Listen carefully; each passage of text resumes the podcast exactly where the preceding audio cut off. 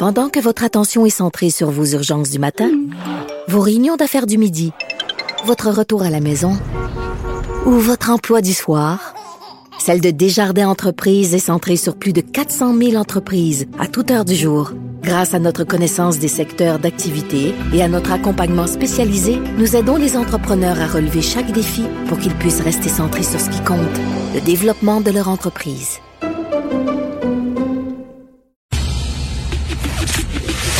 Le, commentaire de Félix Séguin, un journaliste d'enquête pas comme les autres. Alors, Félix, une douzième femme qui a été tuée par son ancien conjoint, on l'a décrit comme une femme qui était euh, enjouée, aimée de tout le monde, une fan de pêche euh, et de chasse et tout ça. Et, là, son ex-conjoint qui a visiblement pas accepté une séparation et euh, qui a commis l'irréparable. Donc, douzième fois. Écoute, c'était, mettons, le douzième enfant tué. Cette année, on, on capoterait solide, mais c'est aussi, c'est aussi inacceptable. Ben, bien sûr. Puis euh, moi et toi, on a déjà parlé dans cette vague de féminicide euh, des solutions qui sont envisagées pour réduire le nombre de ces actes violents. Et on en était arrivé au constat, d'ailleurs un constat qui, qui est mu par une certaine documentation, évidemment, des chercheurs, des criminologues, que c'est un changement qui doit s'opérer sur beaucoup d'années. Ce n'est pas parce que le gouvernement de François Legault a octroyé des budgets qui ne se sont d'ailleurs pas tous rendus dans les maisons d'hébergement pour femmes battues que demain la baisse des féminicides, féminicides sera observable. Enfin, pense-t-on. Alors, tu vois, là, le douzième est survenu à contre-cœur. Euh, le corps de cette, euh, de cette femme de 56 ans, tuée par son ex-conjoint, a été découvert mercredi. C'est la police de Richelieu-Saint-Laurent qui a été appelée sur la route Marie-Victorin. Euh, et là, on a découvert le corps de Lisette Corbeil au rez-de-chaussée de sa résidence avec une blessure euh, à la à la tête. Oui, tu as raison. L'ex-conjoint de Madame Corbeil semblait difficilement accepter cette euh, séparation. et c'est la fille de son nouveau conjoint qu'il l'aurait trouvé inanimé euh, après que, que son père ben ait manifesté d'inquiétude parce qu'il n'y avait, pas de nouvelles de, de, de, de, son état, il n'y avait pas de nouvelles de sa blonde en fait.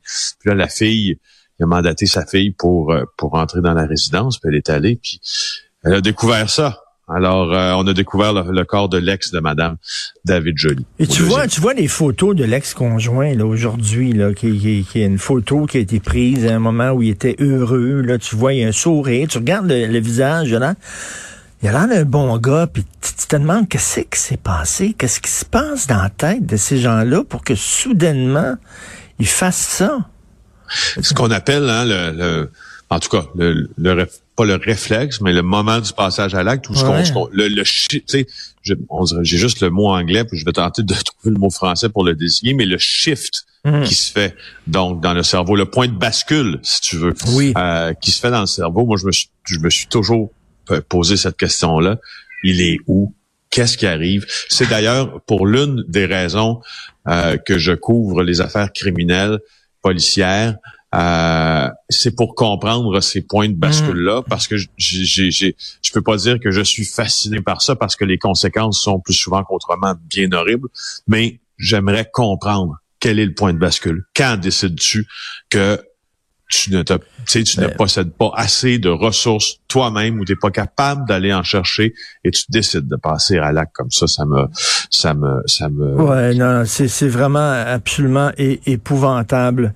Euh, autre sujet, la magistrature qui est pas très sévère avec la magistrature. Ouais, surprise, hein? Ben oui. Alors, euh, tu te rappelles de l'affaire de l'ancien euh, juge Jean Herbert. Euh, il avait été exposé d'ailleurs par ma collègue Sarah Maud Lefebvre. Là.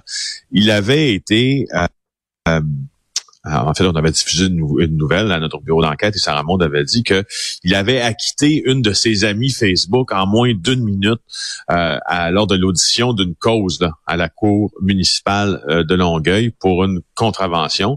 Lui, il est à la, il est à la retraite maintenant euh, et en fait, le Conseil de la magistrature du Québec a reçu une plainte. et là, ce qu'on, essentiellement là, c'est un blâme qu'on lui fait. Donc, euh, une petite tape sur les doigts. Et là, il n'est plus juge, mais au fond, s'il avait été encore juge, on lui, on lui aurait juste dit, s'il vous plaît, ne fait plus ça. Alors, tu sais, je, ça, ça a l'air anodin dit comme ça, mais c'est pas anodin du tout, puisque tu sais, la magistrature euh, doit être, puis moi, je te dis, euh, Richard, peut-être connais-tu des gens qui font partie du système judiciaire? Moi, j'en, j'en, je connais des juges, je connais des gens qui ont à régler le sort euh, d'un accusé, là.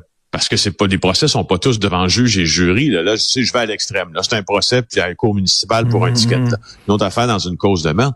Mais les juges sont faillibles, n'est-ce pas? Les juges sont des humains, sauf que là où on est très intolérant, et peut-être avec raison, c'est sur l'éthique. Sur l'éthique, par exemple, là, il ne devrait pas y avoir de passe-droit. Ces gens-là sont probablement ceux qui devraient montrer le plus d'éthique dans notre société. Manifestement, ben pour M. Herbert, il ne s'est pas posé les bonnes questions. Il n'a pas fait la bonne chose. C'est décevant de la part d'un juge d'entendre ça. Seulement, il, s'est fait seulement taper sur les doigts. Là. Ça n'a pas de maudit bon sens. Tu veux nous ben parler des deux joueurs des Tigres qui ont été finalement libérés?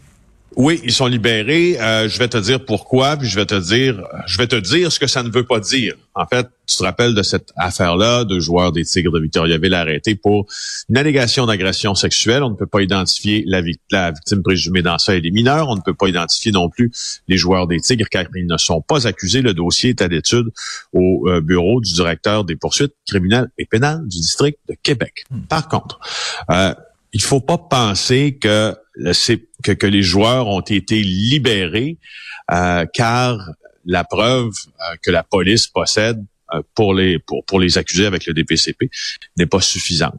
Je veux juste te rappeler une chose, les joueurs des Tigres les deux, ces deux personnes-là ont été arrêtées car la police avait des soupçons d'avoir suffisant pour les arrêter, mais aussi préserver de la preuve. C'est ce qu'on appelle l'arrestation en cours d'enquête. Je te donne un exemple.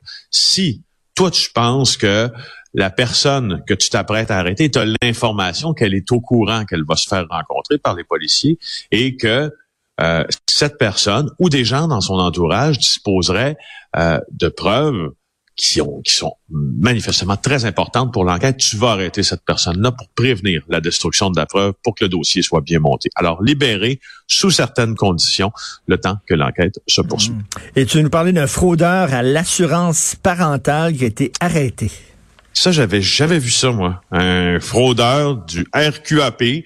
Euh, moi, comme d'autres, avons bénéficié du régime québécois d'assurance parentale. Hein, pour ben ceux qui euh, n'ont pas le bonheur d'avoir des kids, ben ça, c'est quand tu euh, quand tu au Québec, on a un système, ma foi, merveilleux pour les femmes et les hommes qui ont des enfants. On te paie 90% de ton salaire pour les femmes pendant près d'un an.